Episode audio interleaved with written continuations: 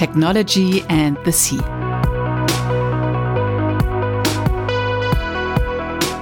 Fascination Marine Technology. A podcast by Bärbel Fening in cooperation with the German Association for Marine Technology, GMT.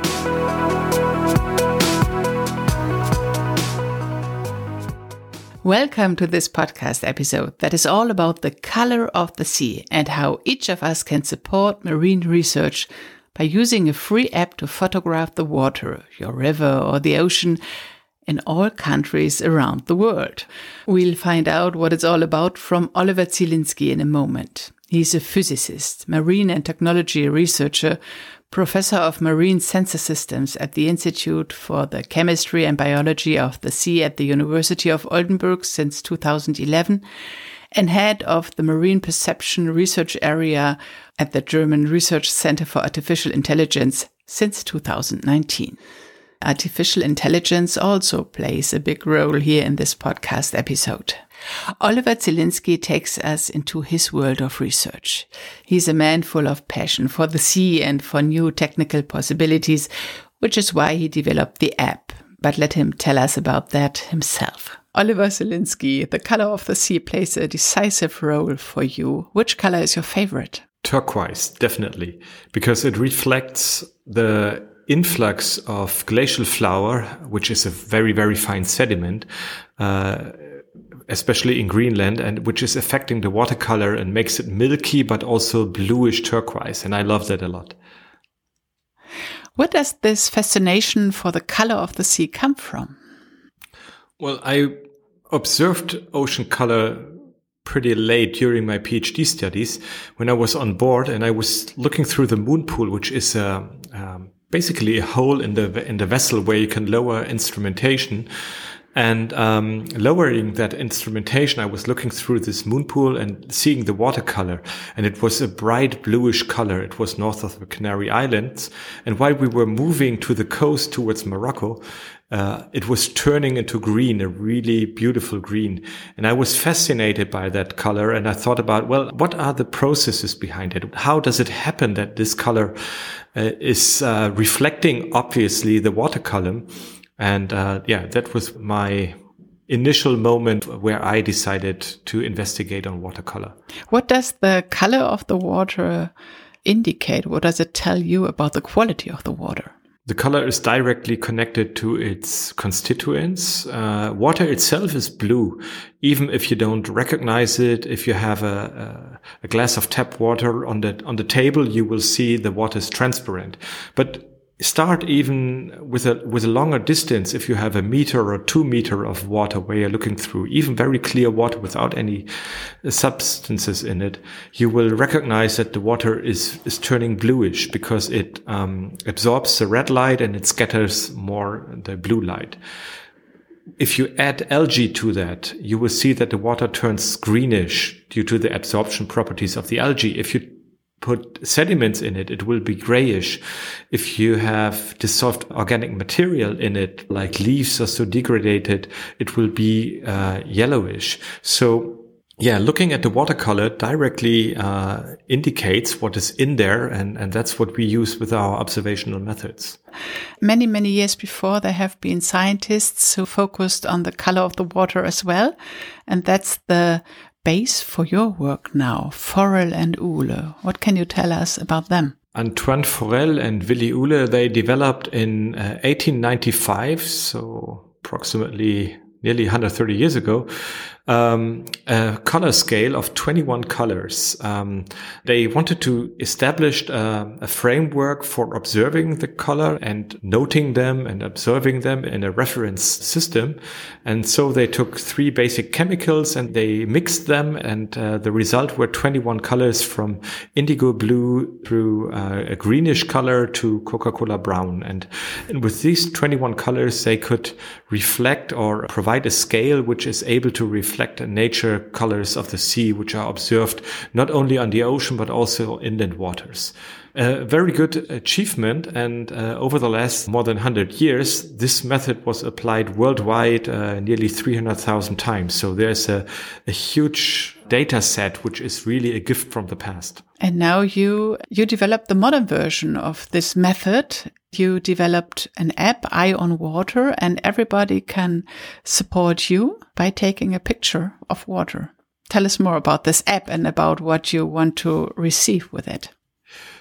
Nearly 10 years ago, um, a friend of mine, uh, Marcel Wernand from, uh, from the Netherlands and I, we were sharing our experiences and our fondness of these historical methods. And we both love them, these simple methods which can be used uh, without any electricity and which had been used for centuries.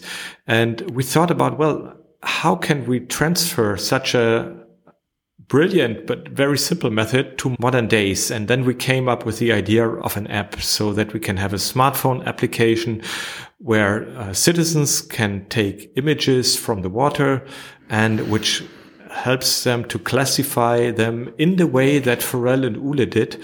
So to link the modern observations from citizens to the historic observations and build up a larger database. And that was really the, the um, first initial step. We started with an EU project, which was called CITCLOPS. We, we had a lot of lessons learned along the way. And the final product was Eye on Water, which now is uh, operational for many years and has users all around the globe. How does the app work? What can we do to support you? First of all, you, you download it from either the App Store or Google Play Store. It's uh, Eye on Water minus color. And uh, this app is then uh, installed on your smartphone. It's using the camera and the GPS. Uh, it has a small intro, which explains a bit the methodology. Um, so what you do is you go to a location where you can uh, access water. You need access to water where it's deep enough where you don't see the bottom so that you don't get any reflections from the bottom. Could be uh, a jetty or on a boat. And then you take a picture from the water um, with the sun in the back. The sun in the back is important because it prevents from sun glitter, from this reflections of the sun, which you see when the sun is in front of you. So with the sun in the back, you take the picture from the water and then you look at the app and then the app offers you the same 21 colors that Forel and Ule invented and you can swipe and then select which color suits best to your observation. The data is sent to a database. Uh, there's also another algorithm running, which is looking automatically at the image and also classifies it in an automatical way. And all this information is then uploaded on a database and then you can access it. You can go to your laptop or also take the smartphone and um, look at eyeonwater.org. And there you can see all the data that you and all the other people worldwide observed, and you can connect it to other observations. And that's very fascinating to have a look at the map and to see where all these data have been collected. What do you need the data for? So the, the data set, first of all, is freely available for everyone. So it's freely downloadable and, and also the historic data, but also the recent data, the observations. We look for long-term changes. We investigate how does the color change over longer time scales. So we, we start with the historical observation and we go to the modern observations and we see how the color changes. For example, the the North Atlantic gets more bluish because there's less exchange of nutrients from lower levels. The coastlines get more greenish because they have stronger influx of nutrients, also from fertilizers, from uh, anthropogenic use. With changes in the watercolor over longer time scales, we can see how we as human beings affect the oceans and the coastlines. But also there are users which do it differently. They, they have very regional or local observation programs. For example, there are people, researchers in New Zealand, and they investigate on New Zealand lakes. There are several lakes on, on the, on the two islands, and they have a measurement program where they use Eye on Water observations frequently. And then they use these data for analysis of the behavior and, and the status of the ecosystems There are also users in Canada which do it like that and also in Africa. So there are very individual ways of looking at the data and using it. Our perspective is more on long-term change, but you can also look, for example, uh, um, increased influxes uh, of nutrients and, and other negative effects if you want. You love innovative technologies, don't you? And you find ways to use them in your science. Indeed, I, I like um, being innovative and, and try to develop new methodologies which enable us to see things that we cannot do before. I mean, it's like, like assessing, um, ecosystem status, looking for nutrients, pollutants, really enabling science through technology. But what is also important for me is that this enablement is used by by many scientists or by the society. So I I want also the outreach of it. I, I want to provide people with tools and toolboxes which they can use, sensors and methods for the analysis, which can be used on a larger scale and which helps us to advance society or transform society. So it's not only about inventing something, it's also about transferring it. And, and in that way, I also collaborate strongly with uh, companies because I believe that they have the power to really provide a robust product to the customer, which I find also very relevant here.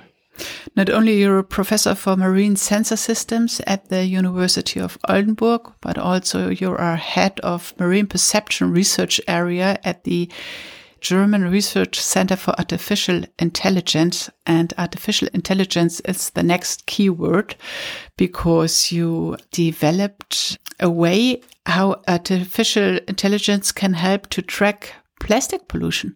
Plastic is really uh, boon and a bane. It is uh, it's it's a great product. It uh, it can help us to package food or or make window frames or something like that. So it, it's it's a product with very good properties and it's long lasting and flexible. But that's also the problem. I mean, plastic will survive for hundreds of years and is then degraded to microplastic. So plastic is getting to the environment and we have to do something about it. And um, I was addressed three years ago by World Bank uh, they came across me since I was working on a different project in the Great Pacific Garbage Patch with hyperspectral sensing. But then they, they asked me, can we have some methodology where we can assess, measure, quantify and classify the plastic, which is prominent in the environment in rivers and beaches in Cambodia. I thought about this topic and, and how to address it. And I decided very early that I wouldn't go for high tech sensors here because they are not affordable, but I wanted to have something which is really commercially off the shelf available. So I took drones and cameras, which are commercially available for the people there. And I then developed with my team here a methodology where AI is used to investigate on these images and to detect where the litter is, where the plastic is, to classify what type of litter it is, and also to provide statistic information, which is then used for the, for example, for stakeholders to change policies. So AI, artificial intelligence was used here to really classify millions of images instantly and to provide a really huge oversight. That was also transferred now to many other countries in Asia, but also Europe. And I think this is a good example where we can see that data analysis with AI can really bring us forward. How does it work exactly? You supply drones with sensors?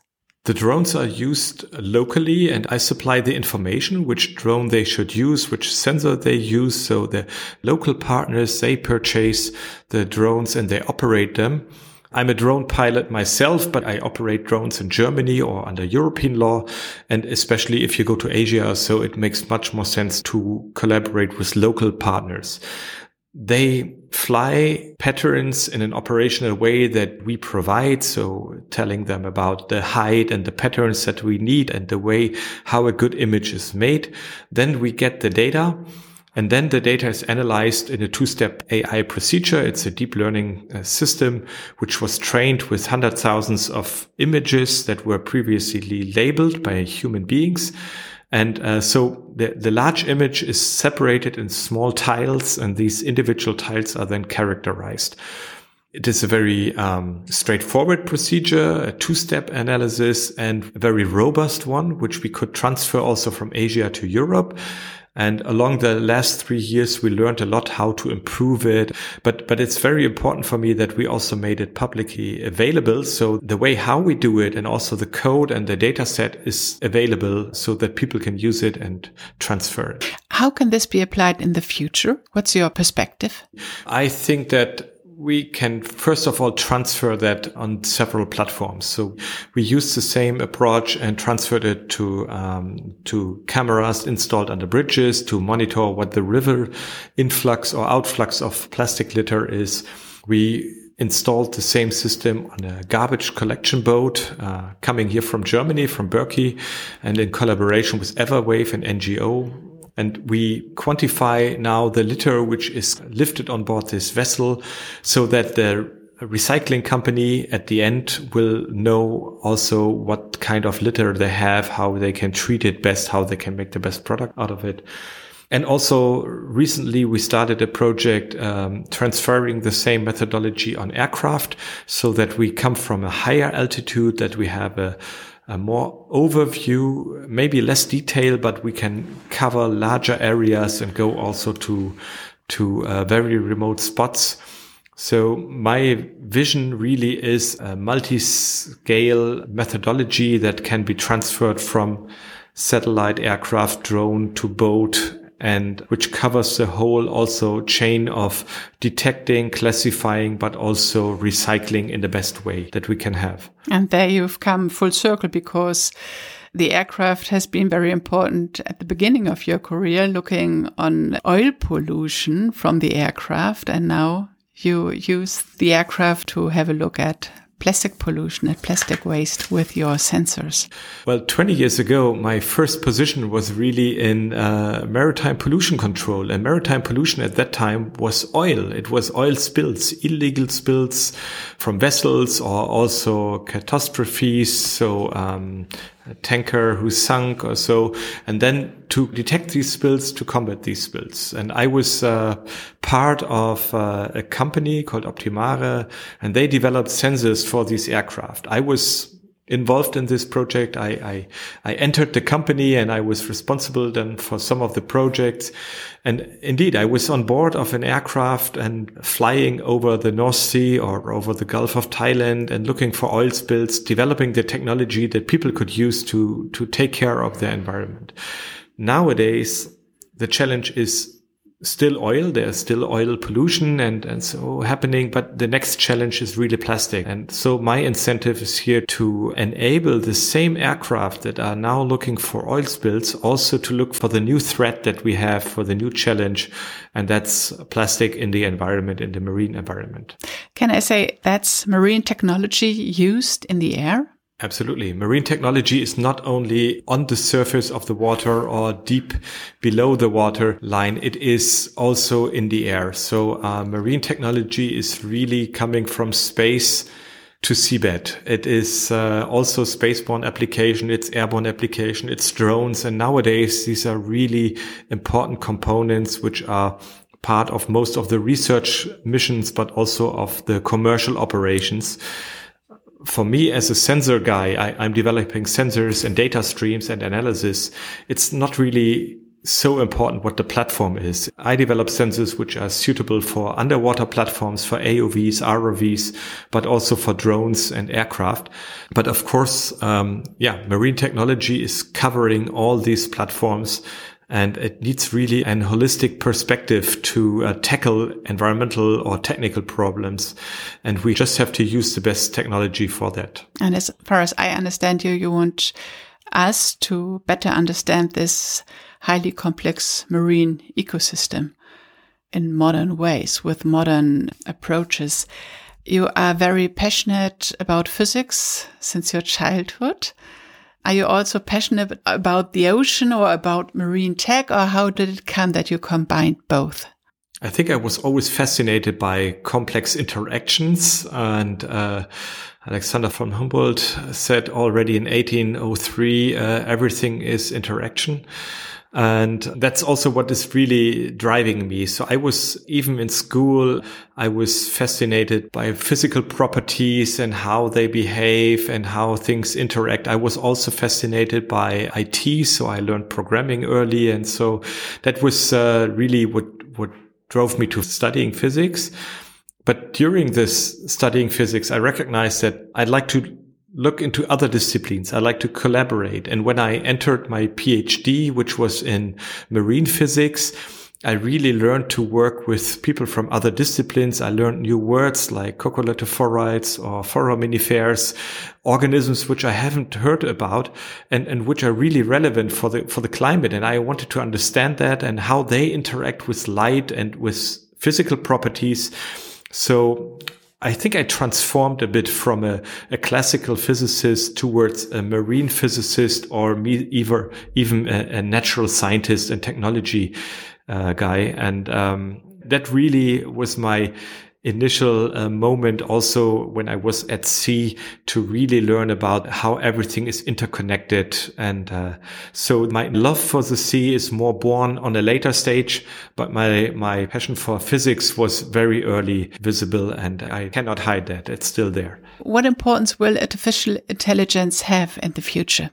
Artificial intelligence will help us to make informed decisions. That's my belief. I, I don't think we have to fear AI.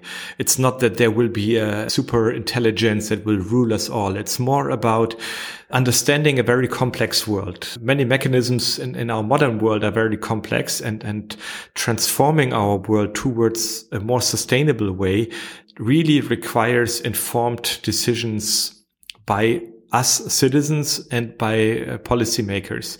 And uh, with AI and sensors and data analysis, etc., we can contribute to that and we can help to, to show the patterns that really matter.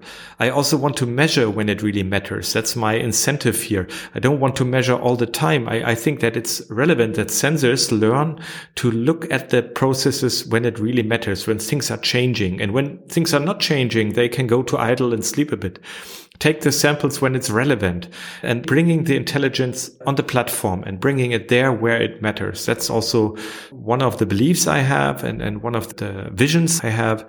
But generally speaking, I think AI can really help us to, um, to support the human being, not to exchange the human being. Thank you very much. Oliver Zielinski, thank you that you told us about your science and that you showed us a way how we can support you. Yeah, it was a pleasure, and and I hope to see you all on Eye on Water and uh, spread the word how we can uh, make this place a better world and and prevent also a bit of the of the littering that we have around us. So if we can contribute to that with observation and also with changing our ways of living, it would be great. That was today's podcast episode.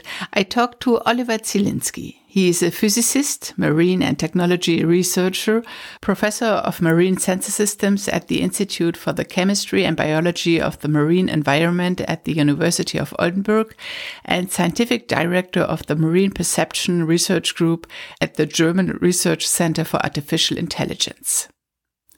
We'll have the next episode in two weeks. I recommend subscribing to this podcast, which is also available in German. Technik und mehr, Faszination Meerestechnik. Thanks for a positive rating on Spotify or Apple Podcasts and bye.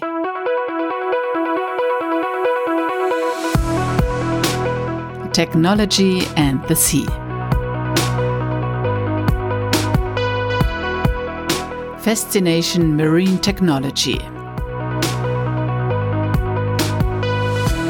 Podcast by Bärbel Fening in cooperation with the German Association for Marine Technology, GMT.